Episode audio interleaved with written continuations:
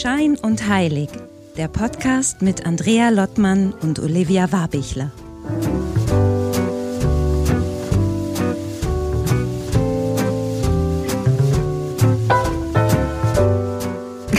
Läuft. Also ich geht schon, es geht schon los. Hallo Andrea. Hallo Olivia. Guten Tag Wien. Hallo Wien. Ja, liebe Grüße aus Wien. Du bist in Husum oder in Hamburg? Ich bin an der Nordsee, an der grauen Nordsee hier. Und Ihr echt, schickt, äh, schickt gerade Orkane los von da oben, nicht? Es geht von hier aus, ja. ja. Die also Power liegt im Norden. Hat, konnte ich beim, beim Versuch, nach dem Joggen quasi die Brücke zu überqueren, hat's mich tatsächlich so, also ich musste mich wirklich wie eine alte Frau am Geländer festhalten, damit ich nicht äh, weggeweht werde. Das äh, war, war auf jeden Fall, habe ich mir schon gedacht, da das könnte, muss aus dem hohen Norden kommen, diese Power. Ähm, apropos äh, heute Morgen, ich habe heute Morgen tatsächlich mal wieder Mary im Einsatz gehabt, darum soll es ja heute auch gehen. Und vielleicht einmal ganz kurz, ich habe mir links und rechts auf die Fußsohle äh, zwei Herzen gemalt. Ja, du hast ja da so ein Roll-on. Habe ich das richtig gemacht? Ähm, ich würde sagen, ja. Vielleicht für die, die uns noch nicht gehört haben, Mary ist ein Öl, mit dem ich mich seit zwei Jahren jetzt beschäftige. Mein neues Business sozusagen ist ein, ein Öl und ähm, mit den Fußsohlen liegst du total richtig, weil es ist eigentlich mal ein Salbungsöl gewesen und Salbungsöle mhm. bringt man ideal wirklich auch unter die Füße auf. Also mhm. deswegen hast du es perfekt gemacht und als Herzform natürlich noch umso besser. ja, genau, weil ich habe ja äh, von dir sozusagen eins der ersten Öle, die du dann auch importiert hast oder exportiert aus Jerusalem und importiert nach Deutschland. Da war ich ja noch äh, im hohen Norden auch zu Hause.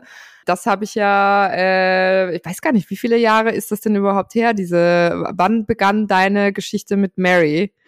Ja, das ist jetzt mich auch vom Gespräch nochmal äh, oder gefragt. Also 2018 habe ich mir eine Auszeit genommen. Ähm, du weißt ja, dadurch, dass wir selbst in der, äh, wir waren ja durch PR-Arbeit verbunden. Du warst ja, ähm, hast ja früh mal in meiner Agentur damals, die ich noch hatte, angefangen. Da, danach Und mussten wir uns blessen. Danach mussten wir uns segnen im wahrsten ja. Sinne.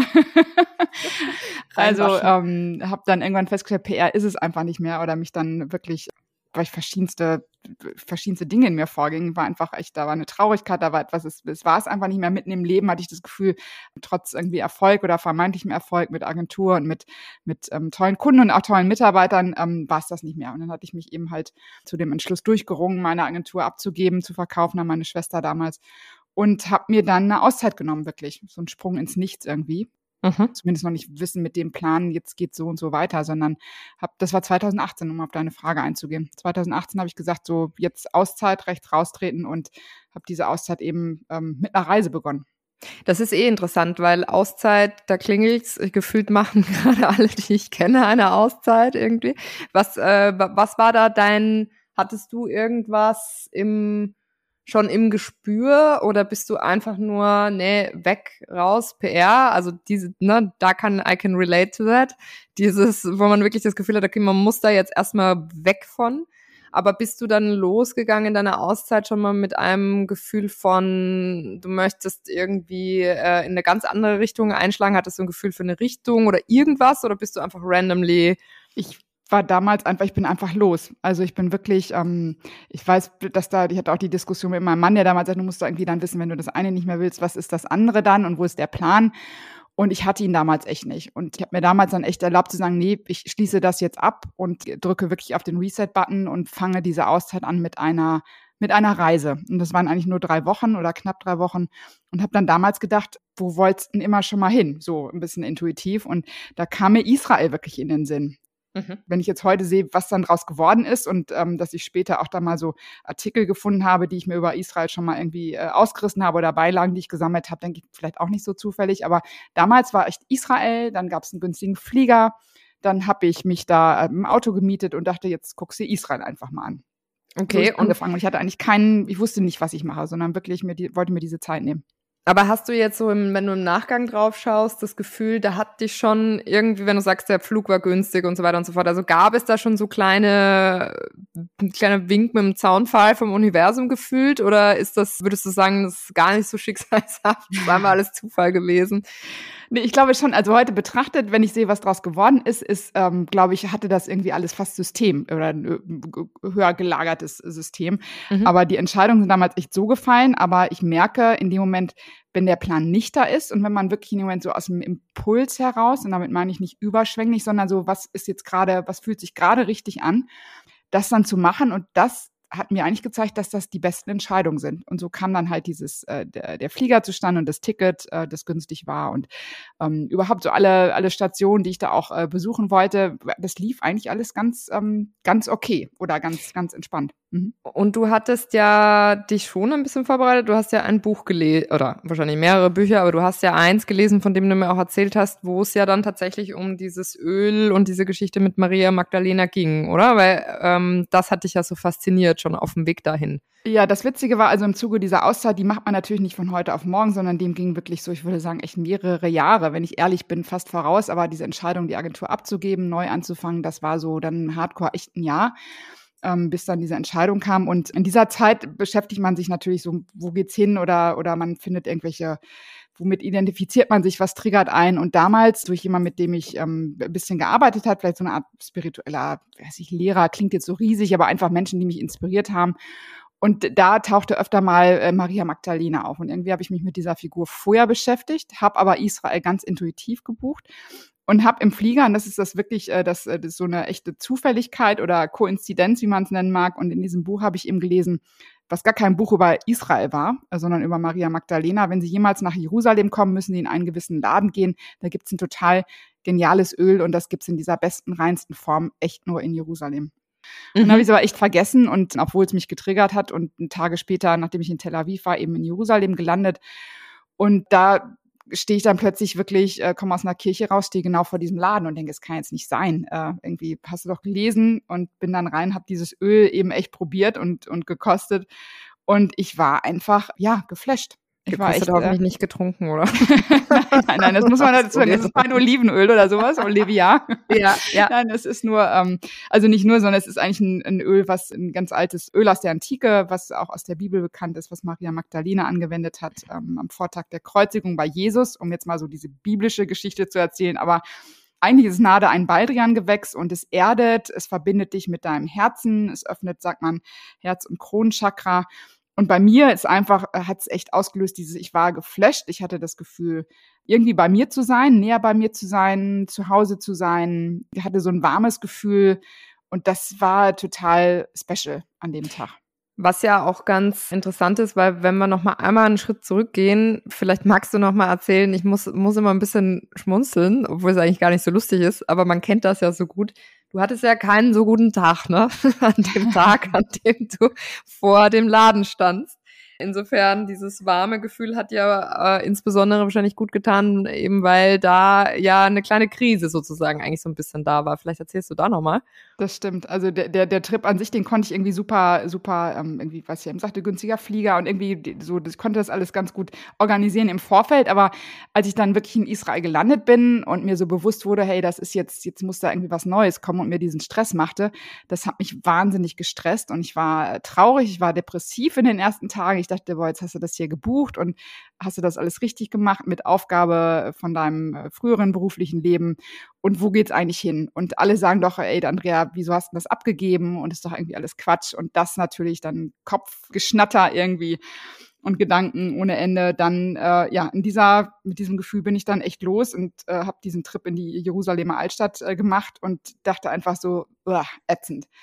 Und dann aber wirklich in dem Moment, aber dann, wenn man das so, so in diesen tiefen Momenten, ist man wahrscheinlich besonders, ist das deine Frage, irgendwie so empfänglich für diese Zeichen. Und dann mhm. plötzlich dachte ich, ja, da habe ich doch was gelesen. Und deswegen, das war dann echt wirklich, da konnte ich dann, glaube ich, auch erleben, so dieses von diesem Low in dieses High zu kommen.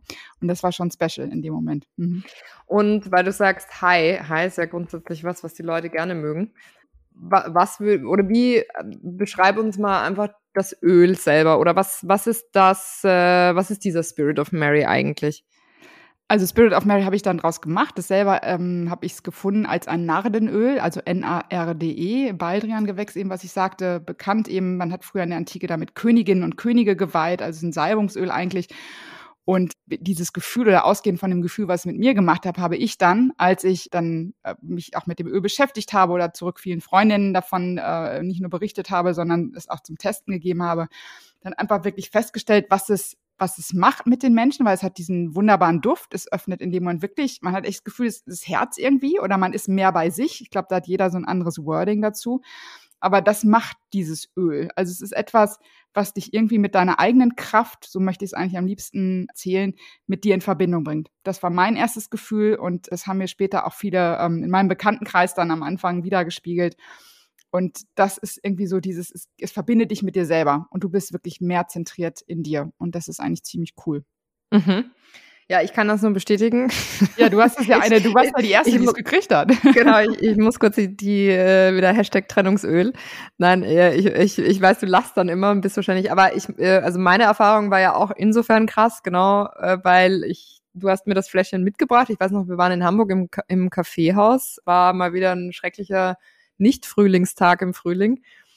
Und du hast mir damals angeleitet, äh, dass man, das war ist ja so ein Roll-on, ne? Und dass man das irgendwie auf den äh, Scheitel quasi oben an, anbringt, zumindest da im Café.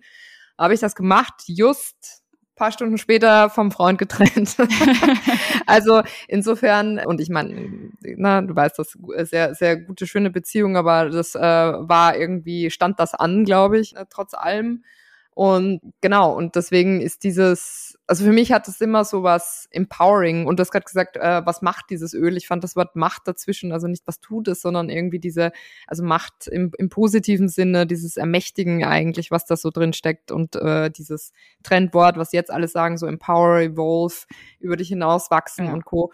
Also ich glaube, das war zumindest das, was wahrscheinlich, ohne dass ich wirklich irgendwas da in, in, in dem Moment ja, ich, ich, also mein, mein Gefühl war im Nachgang und ich habe es dann auch erst ein paar Tage später gecheckt. Ich glaube, ich habe dir dann eine SMS geschrieben, war so, oh, Andrea übrigens, das ist jetzt irgendwie mich. so passiert.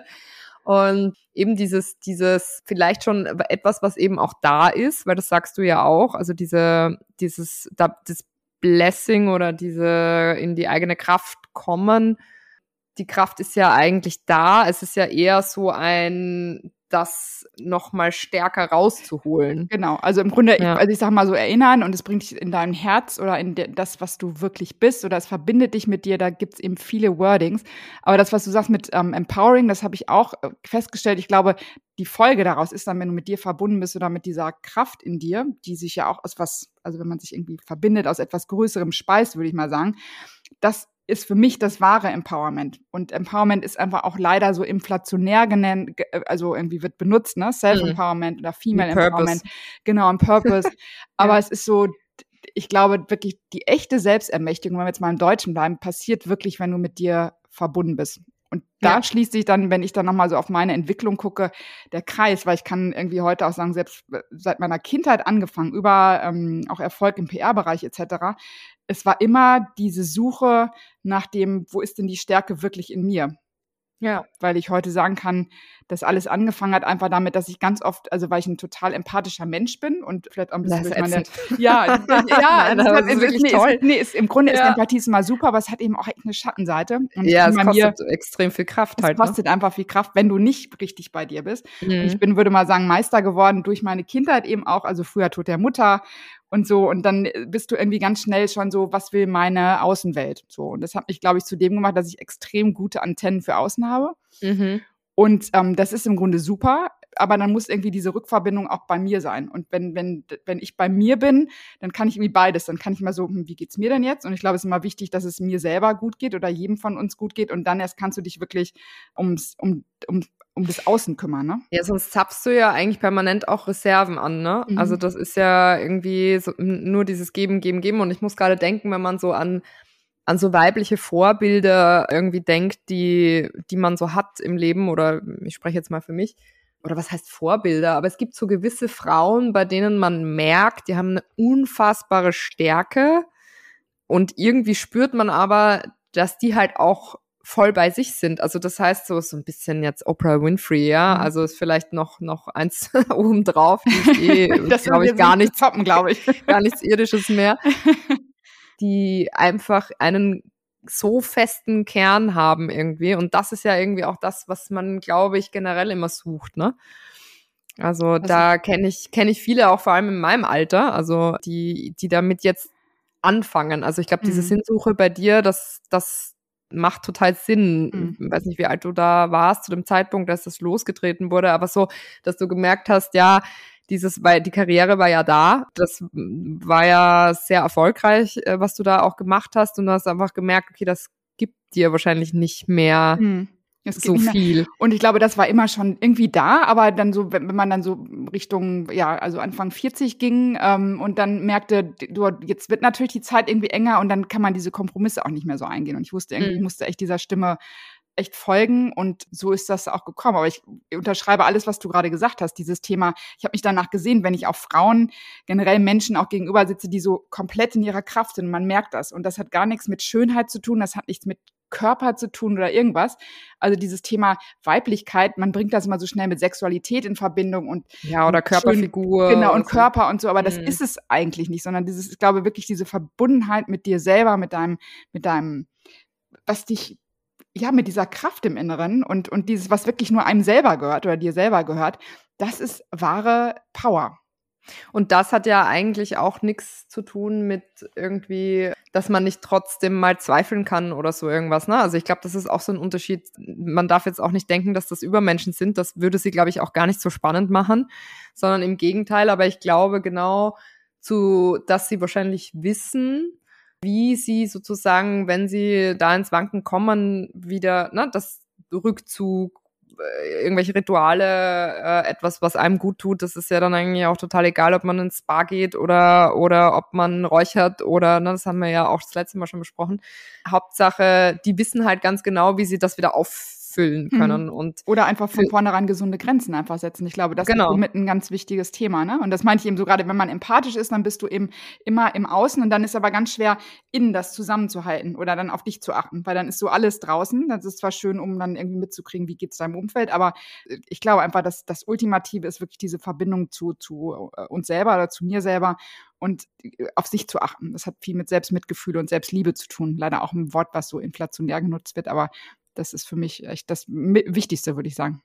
Und du hast es ja Spirit of Mary genannt. Was ist mhm. da der Gedankengang dahinter? Naja, das war, oh, das war das ist ein, eigentlich ein spannendes Thema, hat mich auch zwei Jahre umgetrieben, weil von dem Öl, was ich 2018 in Israel entdeckt hatte, bis äh, dann Spirit of Mary ähm, als Company oder als Online-Shop auf den Weg ging, haben zwei Jahre gelegen. Und ich war so geflasht von diesem Öl und ich wusste irgendwie, das, wie ich es anwende, wie es mir gefällt. Ich wusste um, die, um den Hintergrund mit Maria Magdalena und dass es ein biblisches Öl war und sie halt Jesus in der Bibel halt ähm, am Vortag der Kreuzigung damit die Füße gesalbt hat und damit ihn als Messias, als anerkannt hat. So ist ein bisschen die, die Geschichte dahinter.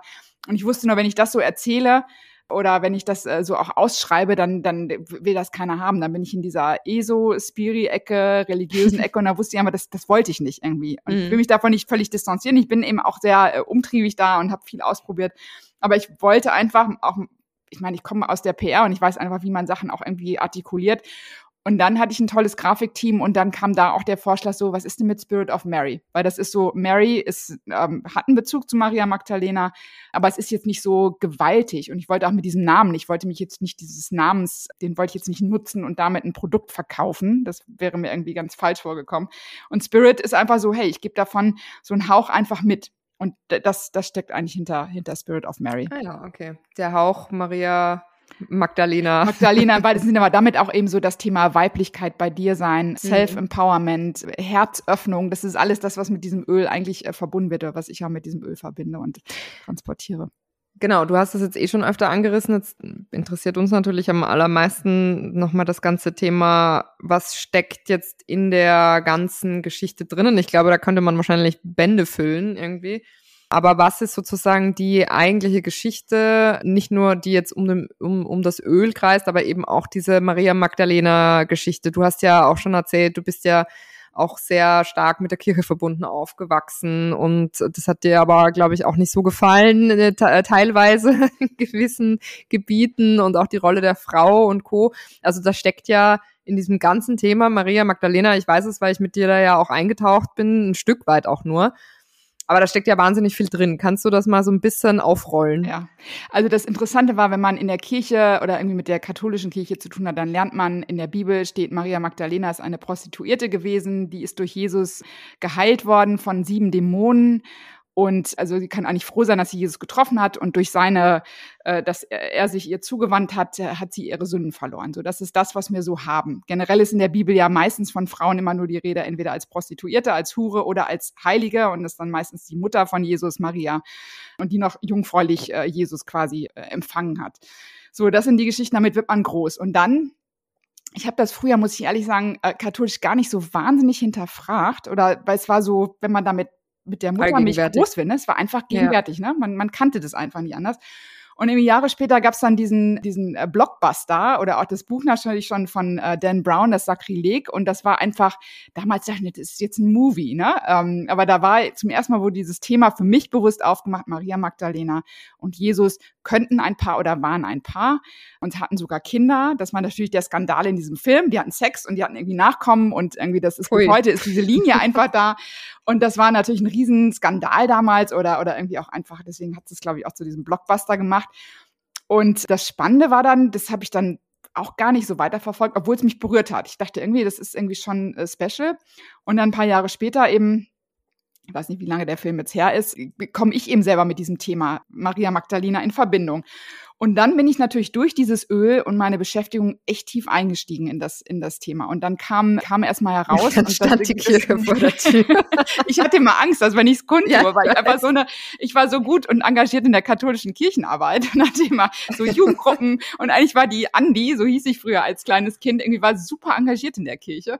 Und ich dachte jetzt so, boah, Jahre später dreht sich das um und irgendwann, weiß nicht, stehen mhm. dann die Illuminati vor der Tür oder irgendwas und machen was mit mir. Nein, ja, aber wir lachen, wer weiß, ob das nicht tatsächlich in der Geschichte schon mal passiert ist, das ein oder andere ja, Mal, ne? Das stimmt immer, so ja. Mhm. Und aber es kam einfach mit der Beschäftigung heraus, dass also die, die, die, Frauen per se aus der Bibel würde ich sagen rausgestrichen ist jetzt falsch, aber ich meine, sie sind unterrepräsentiert. Und wenn man mal einfach eintaucht in die Geschichte damals, die haben eine extrem wichtige Rolle gespielt in der frühen Kirche. Und Maria Magdalena, das sagen auch viele weibliche Theologen, dass die sehr wahrscheinlich echt ein Paar waren. Und Franz Alt, ein gestandener Journalist, deswegen darf ich den hier auch ähm, zitieren, hat äh, zuletzt auch vor einem halben Jahr ein tolles Buch geschrieben darüber, Maria Magdalena, Jesus Christus, so das erste Traumpaar eigentlich unserer Geschichte, weil sie beide sehr, sehr, ähm, sagt man nach, einfach sehr, sehr auf Augenhöhe zusammen waren, dass Maria Magdalena mit ihrer Art und Weise überhaupt Jesus auf diese Mission bringen konnte, sie wirklich ein Couple waren, irgendwie, die sich gegenseitig unterstützt haben. Mhm. Und das ist natürlich eine, eine Sichtweise, die, die man Eigentlich heute so, gar nicht so hat. John Lennon, Yoko Ono mäßig. Ja, also ich finde, es gibt ja immer so Traumpaare der Weltgeschichte ja. Äh, und so ein echtes emanzipiertes Paar. Und ähm, ich konnte, es macht für mich auch heute total Sinn, weil Jesus, so wie ich ihn heute auch lese und erfahren habe, ist für mich einfach, wenn er für irgendwas steht, dann ist es für Liebe und für also dass er da keine Hürden aufbaut und dass er hier wirklich ein, ein Frauenfreund auch war und wohl auch viele Frauen um sich herum hatte. Interessanterweise ist dann nur, dass das in der Bibel so nicht steht. Und mhm. wenn man dann näher in die Geschichte einschreitet ähm, oder sich das anschaut, ohne jetzt zu tief reinzugehen, aber die Kirchengeschichte, so wie wir sie heute kennen, oder den, den Kanon der Bibel, also welche Evangelisten durften da rein. Der wurde im, im vierten Jahrhundert, 375 oder sowas, unter Kaiser Konstantin kam das zustande. Und alles andere, was der Kirche als Institution oder wie man eine Kirche aufbaut, was dem nicht nützlich war, fiel eigentlich raus. So ist auch heute nicht nur meine Interpretation, sondern ähm, das geht mit vielen weiblichen ähm, oder Theologen auch oder feministische Theologinnen einher. Das fiel einfach raus. Also dieser weibliche Aspekt. Und dann habe ich wieder gedacht, so, ja, stimmt. Es geht wirklich so weit auch, dass ich überlege, wieso habe ich denn immer auch so einen männlichen Gott vor mir? Also ich bin ja mit einem mhm. Gottesbild aufgewacht, der immer nicht aufgewacht, sondern aufgewachsen, der da oben ist und der mich dann quasi beurteilt und der mich auch strafen kann und ich muss immer ähm, besonders lieb sein, etc das hat ja nichts Weibliches an sich. Und dann habe ich mich auch gefragt, wieso kann denn Gott nicht weiblich sein? Also, ne, diese mhm. Anteile, weil das kommt schon so, wenn man, wenn man, glaube ich, aufwächst mit dieser Geschichte, dann kommt diese weiblichen Anteile in einem Gott, kommen einen gar nicht so in den Sinn irgendwie. Mhm. So, und also diese ganze Beschäftigung damit, wo sind denn die Frauen in der Bibel? Wie sind später Frauen auch verfolgt worden? Also alle Frauen, also wenn man auf das Thema der Hexenverbrennung oder Hexenverfolgung zurückschaut, kann man sagen, das war also dieses Rausstreichen der Frauen aus der Bibel, aus dieser Geschichte, hat dazu geführt, dass einfach auch so eine, es war einfach eine Angst da gegenüber mhm. dem Weiblichen. Mhm. Gegen den weiblichen, gegenüber der, weiblichen, der Kraft, sogar, ne? der weiblichen Kraft, ja. ne? Weil die Frauen, ja. glaube ich, heute auch die, die, die man als Hexen dann irgendwie angeklagt hat, das waren die, die, mit was haben die sich auseinandergesetzt? Mit Heilkunde, mit ähm, den Naturgewalten, mit, die einfach so diese, ich glaube ich, mit den Prinzipien einfach des Lebens arbeiten konnten. Und das war natürlich, und überhaupt Leben hervorbringen konnten. Also da gab es ganz viele Aspekte, die, glaube ich, mhm. Männern Angst gemacht haben. Und mhm das ist natürlich dann auch, wenn man so eine Institution aufbaut wie die Kirche, äh, gefährlich. Aber das ist eh interessant. Wir haben ja auch schon mal öfter darüber diskutiert, dass es ja so, na, jetzt Female Empowerment ist ja die letzten Jahre und MeToo und so weiter, da tut sich ja einiges, zum Glück auf jeden Fall. Aber das ist ja so eine, eigentlich so ein Ur-Female Empowerment-Thema, gerade in unserer westlichen Welt irgendwie, ne? Also, wo, wo wir uns befinden und da, da ja auch so ein bisschen mehr eigentlich Zugang haben müssten. Ne? Wir schauen, wir haben ja auch schon mal gesagt, man, man, man schaut ja immer gerne so in den Osten, weil da ist irgendwie gefühlt alles cooler im Sinne von, da sind die Leute irgendwie spiritueller und beten und, und, und, und keine Ahnung und verknüpfen sich mehr mit sich, machen Yoga den ganzen Tag und meditieren und keine Ahnung was.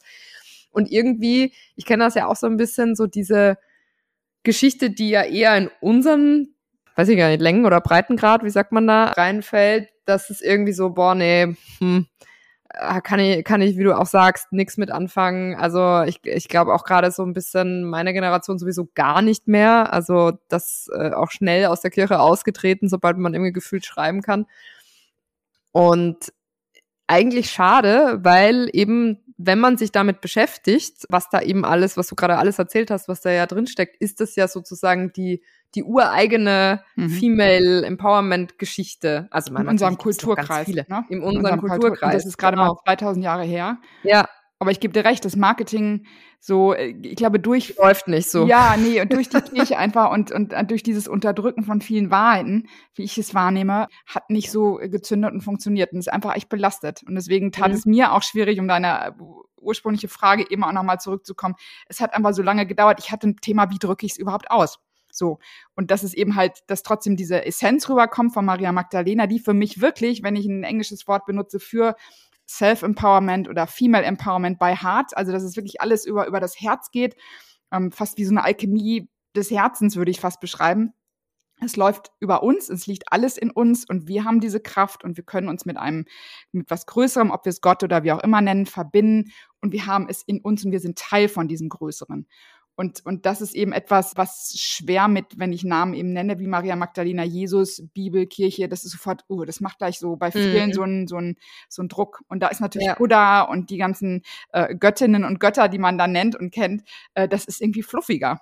Also das mhm, ist irgendwie das viel leichter und, und das ist so schade, weil ich glaube, es liegt total einfach an dieser Maria Magdalena Energie liegt so, so viel und das wäre mir ein Anliegen, das mehr in die Welt zu bringen. Aber es passiert auch zum Teil wirklich. Also es ist ganz viel äh, Menschen, die irgendwie dann doch mit Mary und Maria Magdalena viel anfangen können. Ja, man sieht ja jetzt auch immer, ne, die Zeit hat, glaube ich, Ostern war da auch da, Maria Magdalena meine ich sogar, ne, so auf der Titelseite und Co. Also da, das sind so einige, so ein Momentum gerade, wo das auch echt nochmal stärker aufgebrochen wird. Da ziehst du natürlich mit Spirit of Mary auch super gut rein.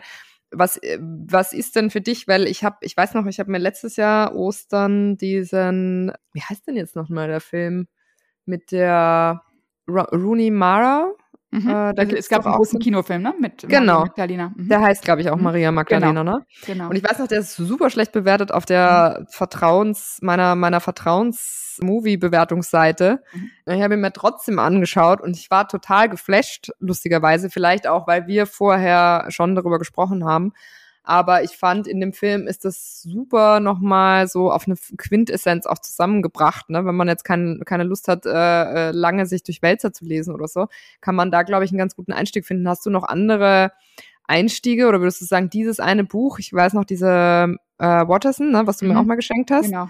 Hast du da was, wo du sagst, oder gibt es ein YouTube-Video oder einfach so ein, wie so ein Crashkurs in Mary Maria also Magdalena? Den, ich finde den Kinofilm eigentlich eine, einen guten Einstieg, wie du sagst. Ich fand es auch ein bisschen, ich fand sie fast ein bisschen zu, zu einfach besetzt irgendwie, aber das ist jetzt nur so mein, weil ich. Ich, ich finde sie einfach so, hübsch. Ich hatte, genau, sie ist super hübsch. Ähm, ich hatte sie anders aufgeladen, aber es ist ein, eine, eine, also was dieser Film Maria Magdalena 2018 kam der, glaube ich, auch raus oder 19 äh, wirklich zeigt, ist so diese Rolle, dass sie eben, sie war nicht irgendwie eine, eine Prostituierte und sie kam nicht aus ärmlichen Verhältnissen, sie kam irgendwie schon aus, aus einer guten Familie.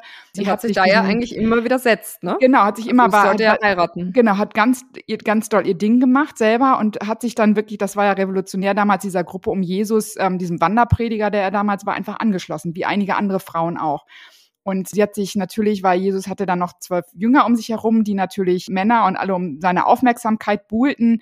Und offensichtlich hatten äh, sie und Jesus eben einen ganz besonderen Draht, weil sie einfach die intelligenteren Fragen gestellt hat. Sie hat ihn besser verstanden vom Herzen her. Sie konnte diese ganze, was sein Wirken auf dieser Erde ganz anders aufnehmen und auch in, in Worte fassen. Und das haben die Jungs, sage ich mal so salopp, äh, um ihn herum gar nicht so ähm, hinbekommen.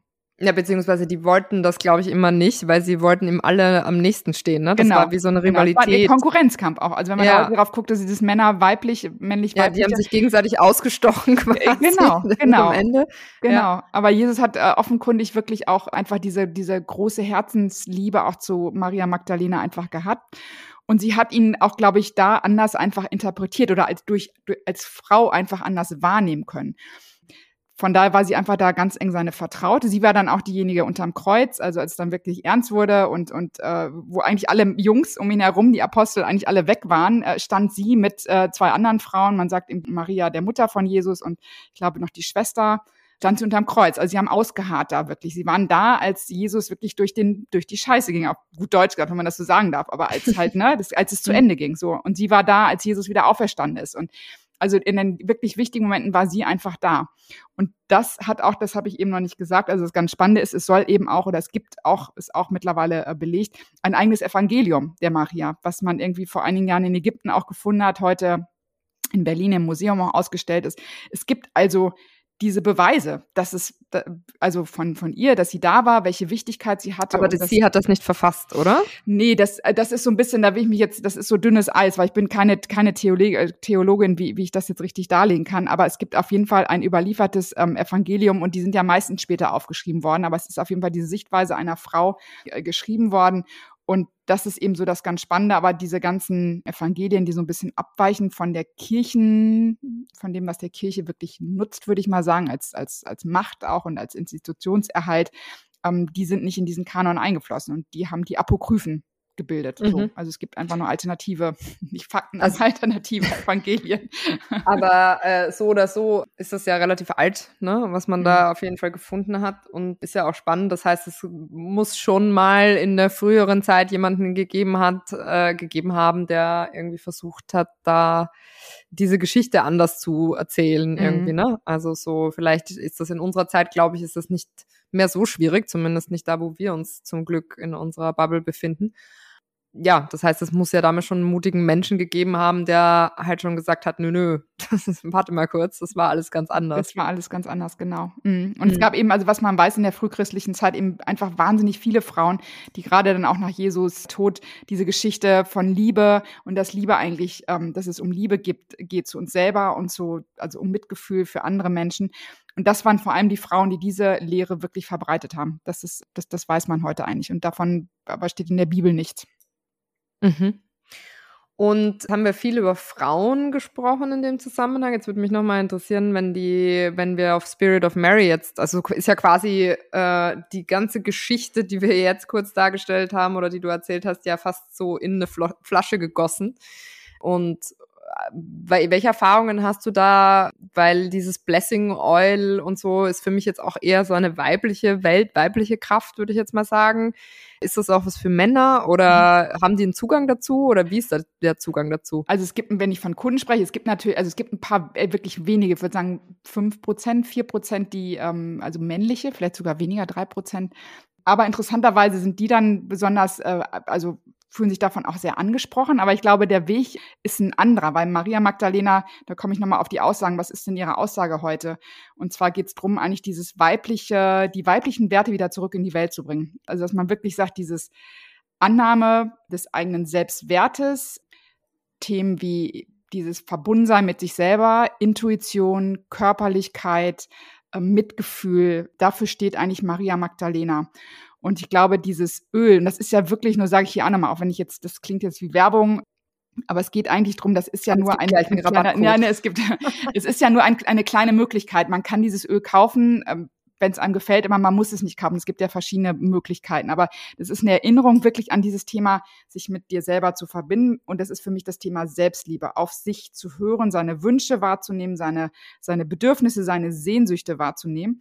Und ich glaube, wenn, wenn Frauen, und da kommt dieses Empowerment raus, wenn das viele Frauen machen, dann sind sie wieder so in ihrer Kraft. Und ich glaube, dann können wir auch, so wird ein Schuh draus für mich, die Männer auch ein bisschen mitnehmen. Also die vielleicht noch ein bisschen skeptisch da gucken und auch so ein bisschen, oh, die Frauen kommen, werden alle mächtiger und größer und kommen in ihre Kraft. Das löst natürlich auch Ängste auf, stelle ich fest, vor allem in so meiner Generation. Ich bin in den 70er Jahren geboren.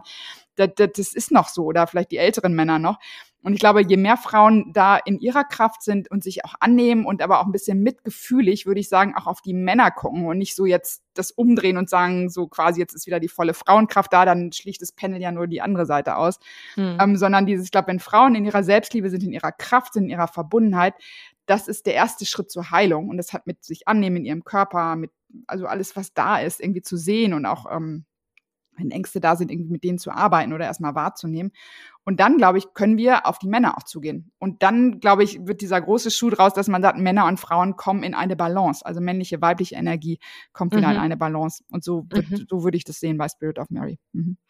Und also, weil du hast ja zwei Farben oder zwei, der Inhalt ist das gleiche, aber deine Flakons gibt es in zwei Farben. Äh, was, was ist da der Hintergrund? Weil das ist jetzt so das Blaue und das Rote. Und beim Blauen, lustigerweise, ich habe es hier gerade vor mir stehen, mhm also ich habe mich immer so ein bisschen, ich fühle mich immer so gut dabei, wenn ich das Blau sehe, weil es für mich noch eine ganz andere Kraft hat als das Rote, sage ich jetzt mal. Aber wenn wir jetzt über Männer und Frauen sprechen, könnte man halt sagen, ja, das eine ist eher männlich und das ja, andere ja, also eher weiblich. So, könnte ich jetzt im Rückwirken könnte ich sagen, so genau so war es geplant. Ähm, aber ursprünglich, ich hatte das Gefühl, so nur das Blau wäre mir, also mir war mir persönlich zu das war mir zu einfach nur kraftvoll oder einfach nur so, das hatte so eine Power und mir fehlte dieses Weiche darin. Und deswegen kamen beide Flakons mhm. habe ich dann gesagt, ich brauche beide.